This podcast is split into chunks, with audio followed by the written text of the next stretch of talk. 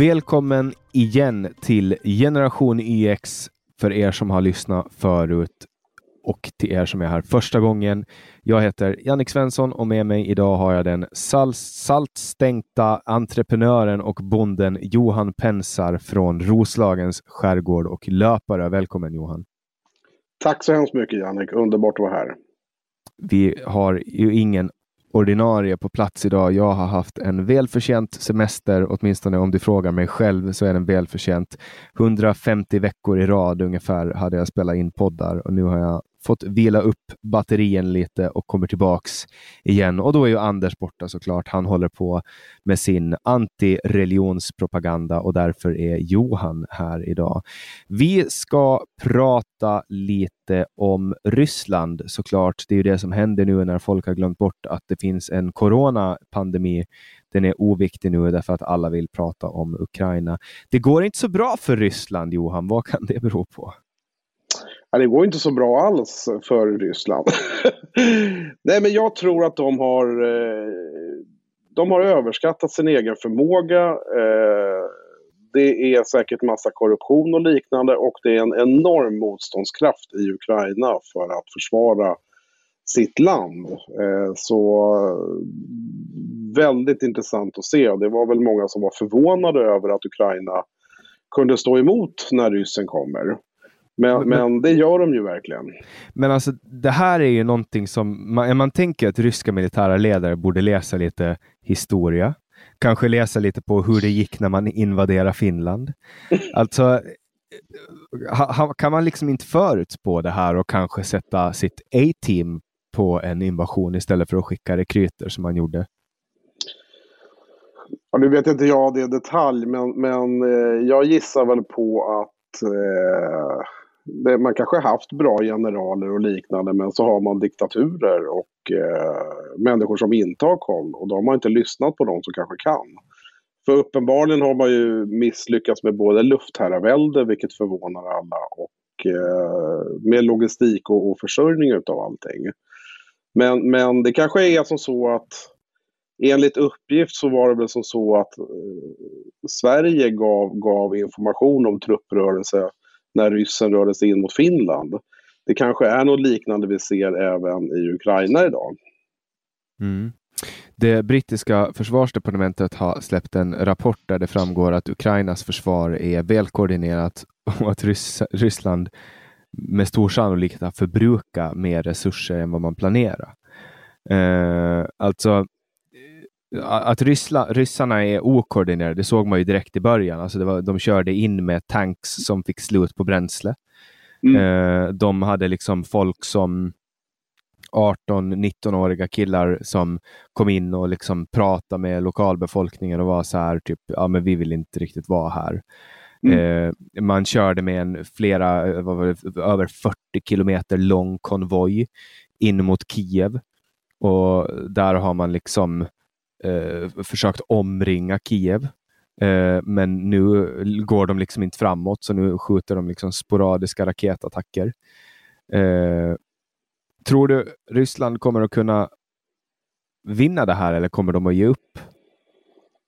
Det här, nej, jag tror inte Ryssland kommer vinna det här kriget. Utan, eh, sen är väl frågan vad, vad, om det pågår ju också fredsförhandlingar eh, om jag förstår det rätt. Det som förvånade mig är väl också i rysk inrikespolitik den här eh, redaktören eller journalisten som protesterade mot eh, kriget i tv. Och eh, hon åkte ju bara på böter på 2700 kronor, vilket var lite förvånande. Så nej, jag, jag tror tror inte hon får sin hals skuren mitt i natten? Ja, det, det, var väl många som trodde att hon, eh, det var det som skulle hända, men det hände ju inte. Så det indikerar ju nästan att det är någon form av maktspel som pågår i Kreml just nu. Och eh, eh, ja, om jag fick spekulera skulle jag säga att jag, jag gissar på att vi ser Putins fall med det här och att det kommer bli en efterträdare. Jag tror inte att det här var särskilt framgångsrikt och eh, Putin har ju varken den ryska befolkningen med sig och det är ju lite som om Sverige skulle invadera Norge. Det kanske skulle vara lite märkligt för de militärer som var på plats. eh, att göra det. Att man den. pratar samma språk och hela den biten. Ja, visst är det så. Eh, så nej, jag tror inte det här kommer bli framgångsrikt för Ryssland. Eh, Ukraina visar på i väldigt motståndskraft och så får vi se om det här blir en långvarig konflikt eller om det kommer bli eftergifter. Likt det som hände faktiskt i, i Finland med Karelen var det man gav efter med fredsförhandlingarna och eh, gick med i fred. Jag vet inte om det blir något liknande men uppenbarligen så pågår det ju fredsförhandlingar och pressen kanske är på Ryssland nu att sluta fred. Och på det här så är det ju ganska kraftfulla sanktioner från hela världen. Eh, så ja, det, här, det här blir ju en spännande utveckling. Sen är det ju fruktansvärt med de bilder och filmer som kommer med civilbefolkningen som blir drabbad. Eh, så det, det, verkar ju vara det verkar ju vara som man håller på att dumpar över väldigt mycket äldre. Liksom, man släpper bomber och granater ungefär lite här och var. Så det verkar ju vara väldigt okoordinerat. Ja, och sen är det ju också det här med propagandakrig som pågår hela tiden. Alltså Ryssland säger en sak, Ukraina säger en sak och propaganda är ju väldigt viktigt i krig. Eh, och nu har ju då ryska krigsfångar börjat komma fram på olika pressträffar eh, som, som ukrainska myndigheter skickar fram då. Eh, och då ger de här, de har gett en liksom, bild av att de inte vill kriga i Ukraina. Nu, nu är det ju så att när man för fram en, en krigsfånge eh, så, så kanske de då säger det som den som för fram dem vill. Man ska inte, man ska inte tro att bara för att vi nu sympatiserar med den ukrainska sidan av kriget som typ alla i Europa gör, eh, så betyder inte det att de inte använder sig av propaganda. Eh, och sen har ju då olika filmer i Ryssland så har man ju gjort en deepfake på Zelensky där mm. han säger att de ger upp och det här har man skickat ut till statliga tv-kanaler. Eh, det är ju väldigt mycket eh, krig också i, i medier. Och det här är ju någonting som vi får testa, testa på nu. Vi får smaka på hur det är med, med, med liksom den här digitala krigsföringen. Ja, men det man brukar säga är väl att det första som, som eh, dör i ett krig är sanningen. Så eh, man ska väl ta alla de här siffrorna med en nypa salt och liknande. Men uppenbarligen så verkar det ju så, som att den ukrainska motståndskraften och, och, Ryssland har ju problem. Det är ju inte så att de rör sig framåt i alla fall när man, eh, ja, i de nyhetsflödena som man, man, man får väga in i det här. Men det, det verkar ju inte gå deras väg. Men, men sen ska man väl också förstå att ja, det är ju mycket krigspropaganda nu. Och, jag menar, jag tror, personligen tror jag att Putin vill ju inte tappa ansiktet i det här. Och eh, han, han, ska ju förklara hur de här eh, fredsbevarande styrkorna eh, håller på med sin specialistkrigsföring eh, där nere. Och det, det verkar ju inte heller det ryska folket köpa. Men, men det var ju flera nedstängningar i rysk media också. Mycket det var väl BBC som stängde ner deras eh, Rysslands redaktion fick ju stänga ner. Och, och flera andra. Eh, mm. Men det är klurigt. Ja, eh, alltså det är väldigt många företag nu som, som lämnar och bojkottar Ryssland och gör det väldigt svårt eh, för, för ryska befolkningen att eh, liksom leva ett normalt liv. Du kan inte skicka pengar, du kan inte ta emot pengar, du kan inte gå in på Pornhub, du kan inte gå in på Netflix. Uh, utan det är för kan... jävligt. Ja, det är väl, det är väl, eh, alltså, det är väl bland det värsta. Så här, fuck betalsystem och få in löner. Kan du inte gå in och titta på internetporr? Varför liksom ha internet överhuvudtaget? Eller hur? Uh, så alltså, uh, det, det, är helt ofattbart i min värld hur en person kan förstöra för så många människor och man påstår sig företräda ett land och liksom vara var eh, dess högsta ledare, men man förstör för i princip alla sina människor. Det här kommer att påverka Ryssland. Det här för ju Ryssland tillbaks till, till, till tiden efter Sovjet. Alltså all ekonomisk mm. utveckling som har skett och all ekonomisk tillväxt, den kommer att försvinna nu och det här kommer att påverka ryssar i, i tiotals år framöver. Alltså den ryska befolkningen kommer ju lida med det här. Men min frågeställning är väl vilka strukturer som finns runt Putin. Alltså det finns ju maktsfärer runt omkring. Ehm, det är ju inte bara han ensam som gör det här utan det är ju olika ja, maktsfärer som, som kanske har intresse i det här. Det, det, som, det som jag funderar på är väl, det var det som slog mig med den här, den här tv-reporten då som eh, fick böter. Alltså frågan är, kan, man, kan hon verkligen göra det utan att ha uppbackning? Kan det vara så att vi ser olika fraktioner och en maktkamp i Kreml spela ut sig nu beroende på den här krisen och de som är emot det här kriget? Så jag, jag vet faktiskt inte, det, det, är svårt att säga i den biten, men, men eh, det kommer ju få fruktansvärda konsekvenser för den ryska befolkningen när man skickar tillbaka hela ekonomin. Och för Europa när man drar upp. Det blir ju som kalla kriget fast värre. Nu är det ju faktiskt krig. Mm. Alltså, hur, hur, alltså, en sak som jag funderar väldigt mycket på är hur det kommer sig att marknaden inte har kraschat. Varken efter corona. Jo, men, men alltså vi har ju inte en global depression nu. Eh, som, som man kan tänka sig. Man trodde att den skulle komma. En global marknadskrasch, en mm. ekonomisk eh, mm. kris, en skenande inflation under coronakrisen, men den kom aldrig. Och den har inte kommit hittills ännu.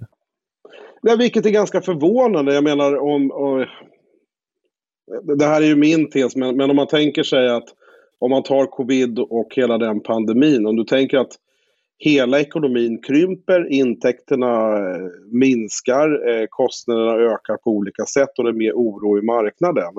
Och det är en jätteekonomisk smäll. Det är ju lite lustigt att börskurserna går upp under det scenariet. Så, så det är ju väldigt, väldigt märkligt. Men det är väl troligtvis så att pensionsfonderna och liknande måste sitta och eh, placera och då flyr de då till den tillgången och blåser upp de värdena medan realekonomin hänger inte med. Eh, så det är ju väldigt märkligt. Däremot Moskvabörsen small ju rejält i det här. Men resten av börsen har ju faktiskt hämtat hem sig efter det här. Det, det vi däremot ser är ju på råvarumarknaden så är det ju eh, kan man säga frispel på råvarorna. Vi ser på vete går upp, nickel eller handelsstoppades ju här också.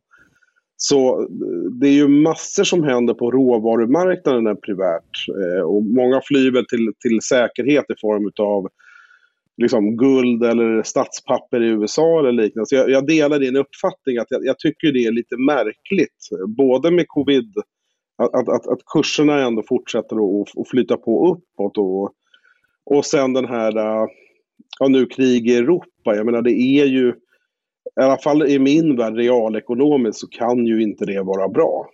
Mm. Jag, jag paniksålde ju uh, och nu, nu, verkar, nu har de aktier som jag sålde har repat sig. Uh, jag, jag, är väldigt jag är ångersam att jag inte du vet, köpte tillbaks efter att de hade tappat. För jag, jag klarar mig liksom på kort sikt. så väldigt bra. Jag borde ha köpt för samma summa jag sålde för när det var som lägst. För nu har liksom aktien repat sig. Men, Man kan men... ju alltid vara efterklok i den biten. Men, men börsen har ju inte reagerat så jäkla negativt. Förutom att Moskvabörsen har väl i princip alltså, den har ju sjunkit som en sten. Ja, den har väl varit stängd också sedan invasionen. De handelsstoppar ju den biten och frågan blir väl vad alla fonder och pensionspengar, hur, hur, hur de, ja, vad som händer med de tillgångarna som finns i, i Ryssland idag. Um, men, men det som förvånar mig är ju också råvarubiten i det här och eh, om, om, nu, nu börjar väl Indien köpa upp olja och liknande från eh, Ryssland det var också förvånande. Ryssland har ju alltid haft en front gentemot Kina och där har man ju monterat ner den och gör truppförflyttning till Ukraina. Så det är ju massa märkligheter som händer. Men, men det är klart att det här kommer få en jättestor påverkan på finansmarknader och även på realekonomi. Eh, det, det, som, det som man kanske skulle bli lite oroad över är ju just eh, vete, eh, det är konstgödsel, och sen är det såklart olja och gas som hela Europas ekonomi är ju beroende av den gasförsörjningen. Så jag tror också att det är en massa geopolitik i de här frågorna. Så ka kanske de här förhandlingarna som äger rum nu handlar inte bara om själva Ryssland och Ukraina utan också Rysslands ekonomi och handelssanktioner gentemot Europa och hur, hur det här kommer te sig. Mm. Alltså tidigt i det här kriget så fick jag uppfattningen att alltså just det här med att Kina då eh, valde, eller be, begärde att man skulle vänta med invasionen till efter OS och sen också att Kina och Ryssland tecknar ett exportavtal gällande spannmål. Jag hade liksom uppfattningen tidigt i kriget att, att nu kommer Ryssland och Kina att ena sina ekonomier eh, och, och, och sen växa tillsammans mot väst. Men nu har jag inte längre den uppfattningen. Eh, det känns som att, det är no som att Kina inte, liksom, inte är med på det längre. Jag vet inte. Jag gissar väl på att Kina absolut är med på den biten men de kanske inte satsar på Putin utan på Putins efterträdare. Man får ju, man får komma ihåg att de är ganska långsiktiga och, och kan agera eh, på ett kanske ett annorlunda sätt än vad, vad västerländska demokratier kan göra. Ja, så, som byter ledningsskikt vart eh, ja, fjärde det, år. Det låter... Medan Kina byter en gång varje generation typ. Ja, men är det inte lite så? Vi, vi har val var fjärde år i, i Sverige då och, och liksom det viktiga är att man blir återvald. Men de har ju en liten annan dynamik liksom med, med sina strukturer. Och jag, jag, skulle inte bli förvånad om, om det här blir Putins fall och att det redan nu är spekulationer på vem som ska bli hans efterträdare. Mm. Och, och, då vill väl Kina komma ut och bli, bli kompis med den då. Det vill väl väst också bli kanske. Mm. Ja, sen får man ju hoppas på att det inte är någon sinnessjuk jävel som, som efterträder Putin. Att det kanske är någon som är lite normal i huvudet. Eh, det är ju inte omöjligt att en sån kan ta sig in i högsta, eh, makt, eller högsta skiktet i Ryssland. Nej, samtidigt så var ju Putin, han var ju det, han var ju lite västerländsk och, och han var ju hyllad liksom i, i, i väst när han trädde in i makten och tyckte att det här var toppen och det, liksom, det blev mer liksom marknadsekonomi och demokratisering och liknande.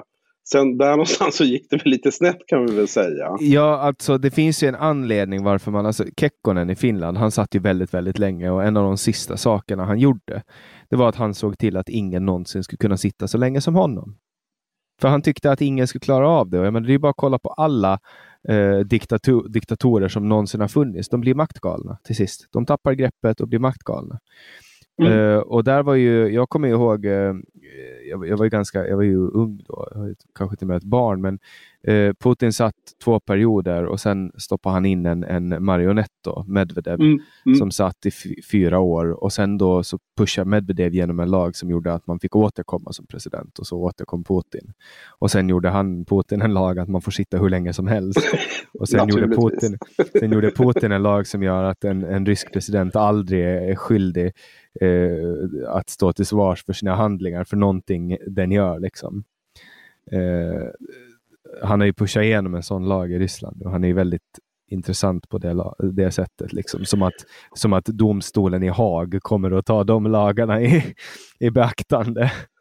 Nej, det kommer ju inte hända. Nej, men, eh, men, men min tes är fortfarande vilka, vilka är personerna och, och de med inflytande runt omkring Putin? Och pågår det diskussioner. Jag, jag har ju svårt att se hur Putin kommer sitta kvar efter det här. En sak som förvånar mig det är att man inte har gjort en internationell efterlysning på Putin som en krigsbrottsling, skicka ut en internationell uh, arrestorder uh, och att man har ändrat om Rysslands officiella statsskick till en diktatur. Varför har man inte gjort det? De två sakerna. Det är två jättestarka markeringar. Ja, det är väl en bra fråga. Det, det, vet jag faktiskt inte. Men han, de uteslöt väl Ryssland ur något Europaråd eller liknande. Och eh, jag vet inte, FN har ju säkerhetsråd och liknande men där har ju Ryssland veto. Eh, så jag, jag vet faktiskt inte, men det hade ju varit en bra tydlig markering. Och man ser ju hur stark hela demokratierna i väst reagerar ju väldigt starkt eh, för den här eh, ockupationen eller kriget nu gentemot Ukraina. Men det kanske vore en bra markering, att ändra statsskick. Mm. Ja, sen har vi den här eh, obehagliga delen att Sverige och Finland har, har fått hett kring öronen i, i, i rysk argumentation. Alltså, man tänker ju att den här eh, långvariga neutraliteten som Sverige har haft och den här eh, 80-åriga diplomatiska bandet som Finland har nu med, med Ryssland och, och före detta Sovjet eh, har liksom bara mynnat ut i att Putin hotar med hårda konsekvenser om man går med i NATO. Mm. Jag, har, jag har växt upp eh, och alla lärare har sagt åt mig att ja, vi bor i världens säkraste plats. Åland är demilitariserat i, i fredstid och neutraliserat i, i krigstid. Och, och, att vi har det så bra och här kommer ingenting att hända. Och helt plötsligt så är vi de två länderna som fucking blir utsatta för ryska hot. Alltså, vad fan är det som händer? och, och nu, nu har Jens Stoltenberg här bara nu i dagarna gått ut och sagt att, att man kan hantera e-, ett medlem, NATO-medlemskap jättesnabbt. Liksom. Och jag menar, eh, är det värt för Finland och Sverige att gå med i NATO och liksom spola bort de här, alla de här åren. Jag menar, det finns ju en anledning att man inte har varit med i NATO. Det är ju för att man ligger så jävla nära Ryssland. Man är ju rädd för mm. ryska aggressioner. Man vill ha, ha liksom en, en neutral mur mellan NATO-länderna och kanske inte ligga som första NATO-land. Liksom. Är det värt? Ja, alltså personligen så tror väl jag att eh, ja, jag, jag, tror nog att det vore klokt med tanke på hur, hur, eh, hur det ser ut nu med Europa och Ryssland och, och världen ser ut. Så det, det, är väl mera en kostnadsfråga, liksom, att man behöver ha Dels behöver man ju ha tillväxten och liksom rusta upp försvaret och liknande. Ska man göra det på egen hand, ta Sverige till exempel, man kommer behöva öka 5% av BNP behöver gå till försvar för att kunna bygga upp i och med att man monterat ner så mycket. Medan man brukar säga 2% av BNP för NATO. Men sen handlar det om, om Ryssland tillåter det eller inte och de kommer ju vara starkt negativa till att både Sverige och Finland går med i NATO. Men jag tror den här frågan mycket mer hör hemma om Finland går med i NATO så, så borde ju det leda till att Sverige går med i NATO. Alltså jag menar, det finns ju fördelar med att, att öka försvars-BNP. Då kan man ju skicka iväg alla gangstrar så får de skjuta i Ryssland istället. Ja, det är en bra idé. Du vet, det, är ju, det är ju företrädesvis unga män som, som brukar skickas iväg.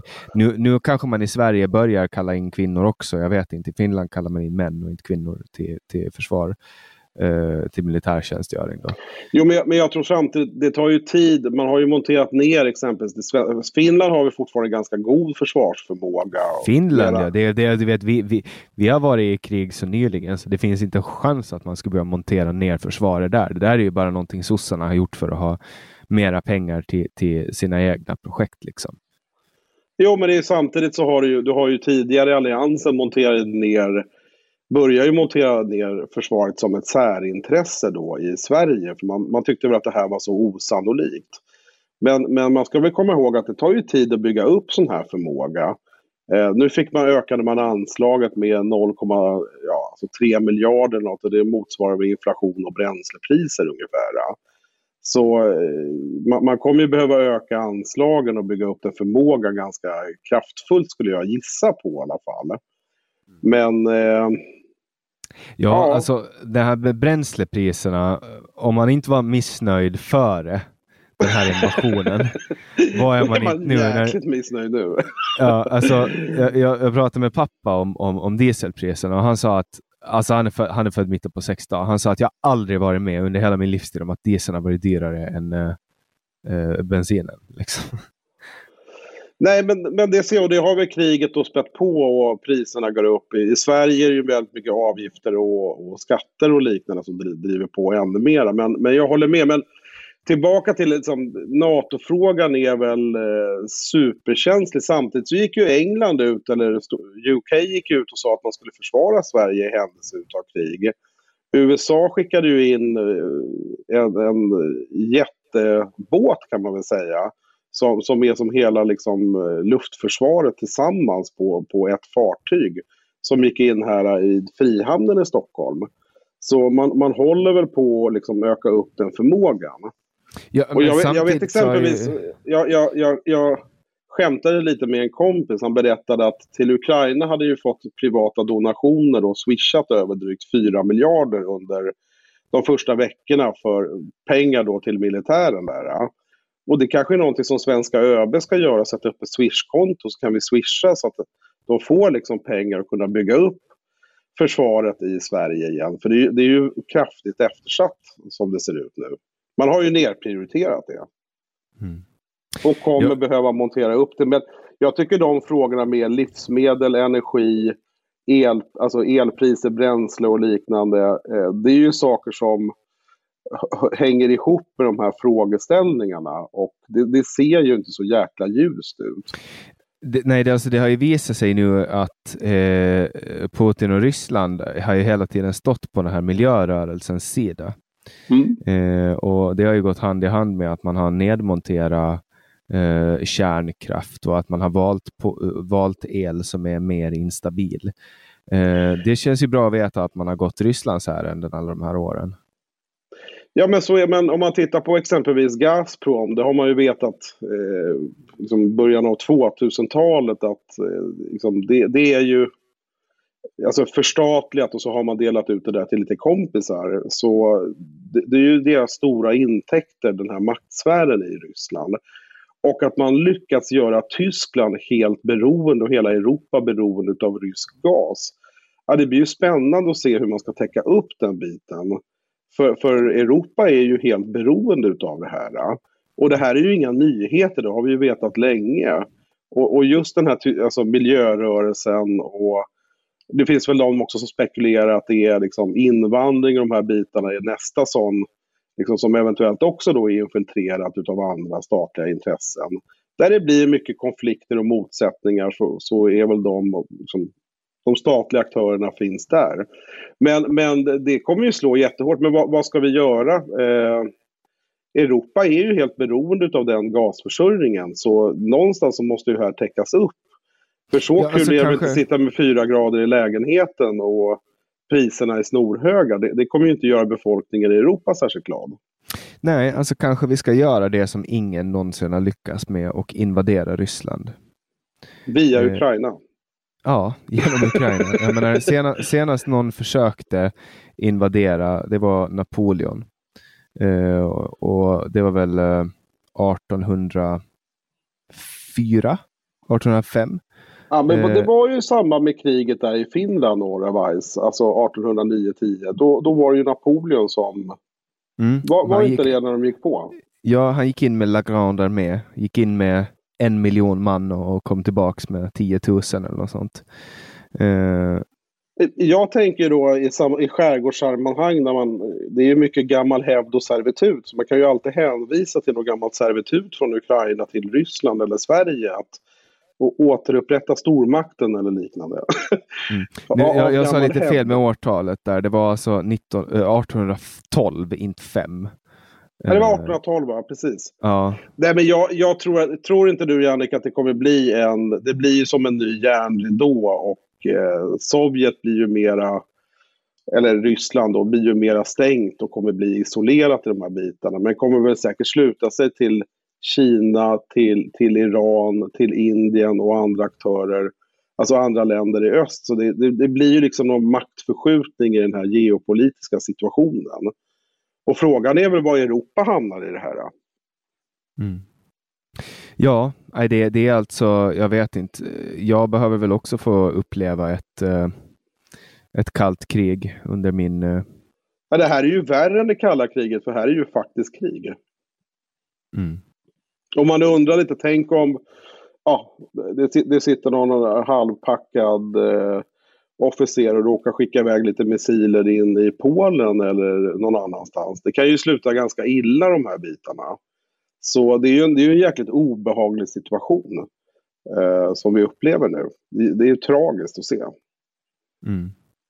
Men, ja. men min, min, spekulation är fortfarande, jag tror att det kommer bli fred. Eh, jag tror Ryssland kommer bli tvingad till att eh, gå med på något fredsavtal eller någonting. Frågan är väl om Ukraina kommer släppa då både Krimhalvön eller de här äh, två områdena som, som Ryssland då hävdar är sitt. Äh, som de gjorde. Det kan ju vara det, det som är, är målet säkert... också. Alltså det kan ju vara det som är målet, att de tar de här eh, två områden då som, som eh, Ryssland har utropat ryska och som de påstår att eh, i, i, Ukraina har liksom vilja vara ryska. Och att de går ut nu och så känner de att men, det här var värt det. Att det kanske det var målet, att nu slutar vi fred och så eh, lämnar vi de här områdena och, och, och, så är det klart. liksom. Ja, men så, så kanske planen var, men sen så gick det så dåligt med eh, liksom, invasionen och Ukraina satte så mycket emot. Men sen blir ju det en fråga om, om eh, liksom NATO och väst. Eh, liksom, förhandlingarna om Sverige och Finland kan tillåtas med i NATO. Eh, vad händer med eventuellt resterande delar av Ukraina?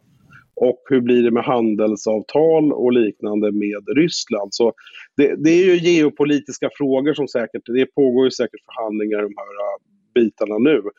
Det tragiska här är återigen, man ser ju att liksom, civilbefolkningen är ju de som drar det korta strået och eh, det ser man ju verkligen med människor på flykt från Ukraina och eh, den massiva bombningen som sker i alla städer och liknande. Så civilbefolkningen blir ju verkligen lidande just nu.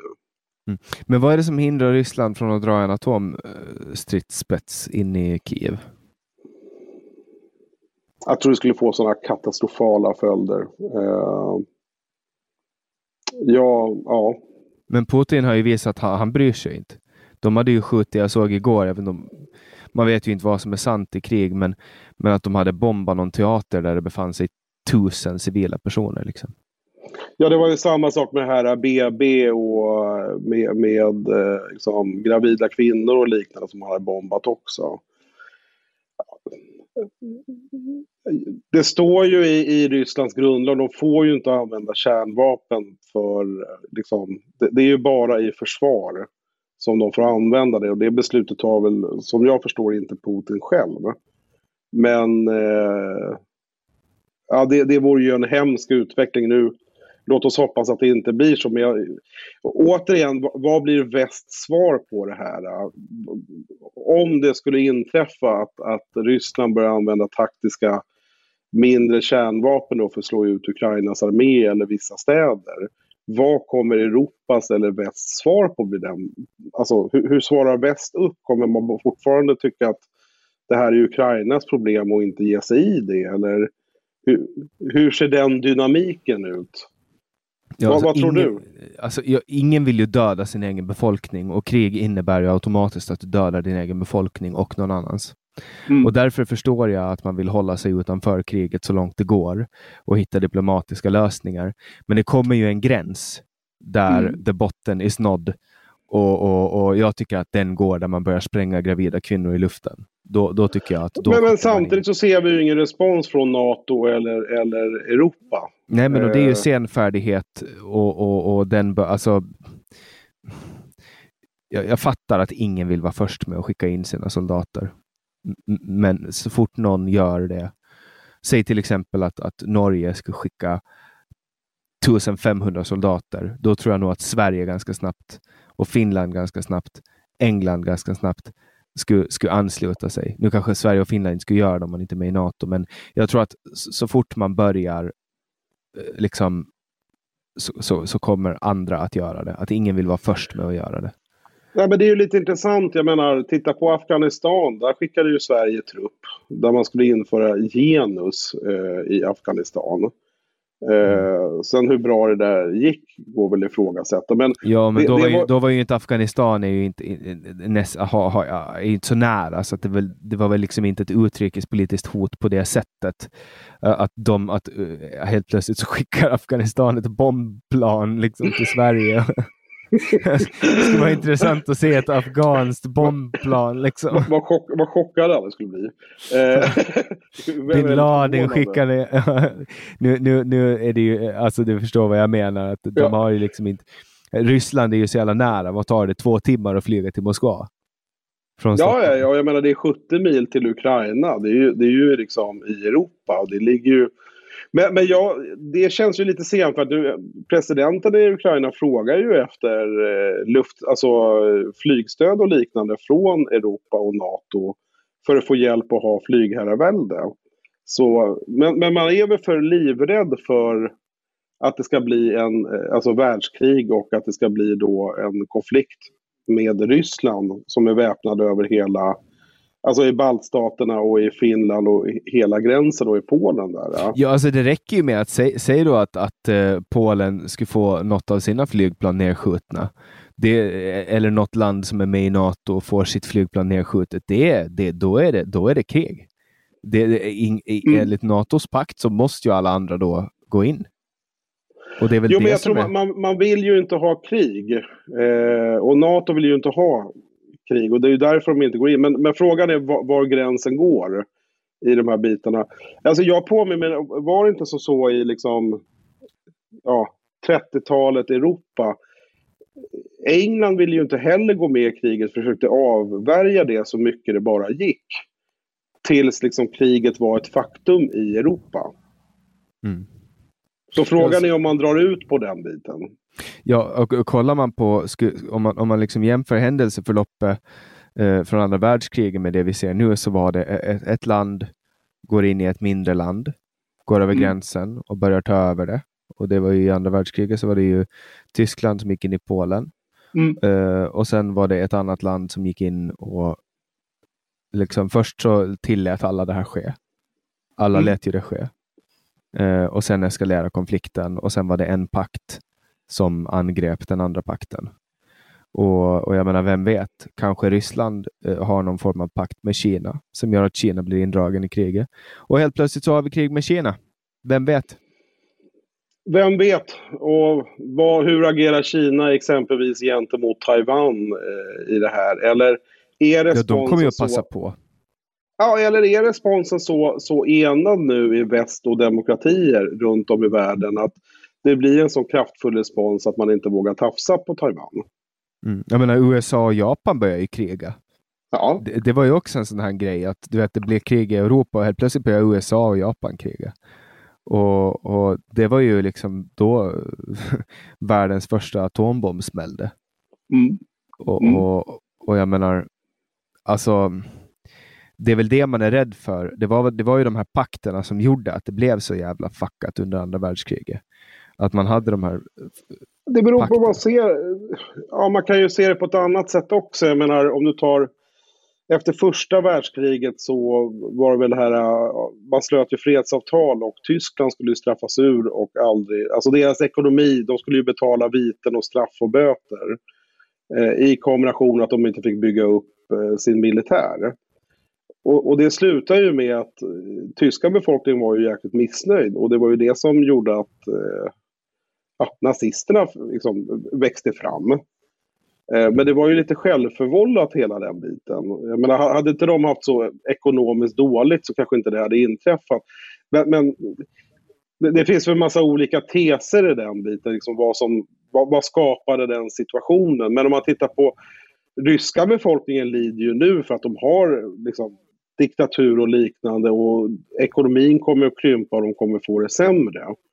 Eh, och frågan är hur sanktionerna, vad som händer med Europas befolkning om vi ser liksom konstgödsel, el, gas, olja, ve alltså vete och liknande. Det kommer ju driva upp priser här så att det kommer ju göra befolkningen arg i, i, i väst också när det inträffar. Så det, det blir ju jäkligt surt hela den här biten. Men, och, och det verkar ju också som att Sverige och Finland är med Eh, en bricka i det spelet, liksom, eh, i det här geopolitiska spelet och att de inte ska få gå med i NATO. Så det, det pågår väl säkert sådana förhandlingar just nu om de här bitarna. Men, men jag undrar om det här kommer gå Rysslands väg och jag tror inte det här var Putins plan. Jag, jag tror det här sket sig helt enkelt. Mm. Vi, får, vi får hoppas på det och eh, alla som har lyssnat på Generation YX den här veckan har fått höra två stycken helt eh, outbildade självutnämnda utrikespolitiska experter eh, spekulera om Ryssland, som så många gör.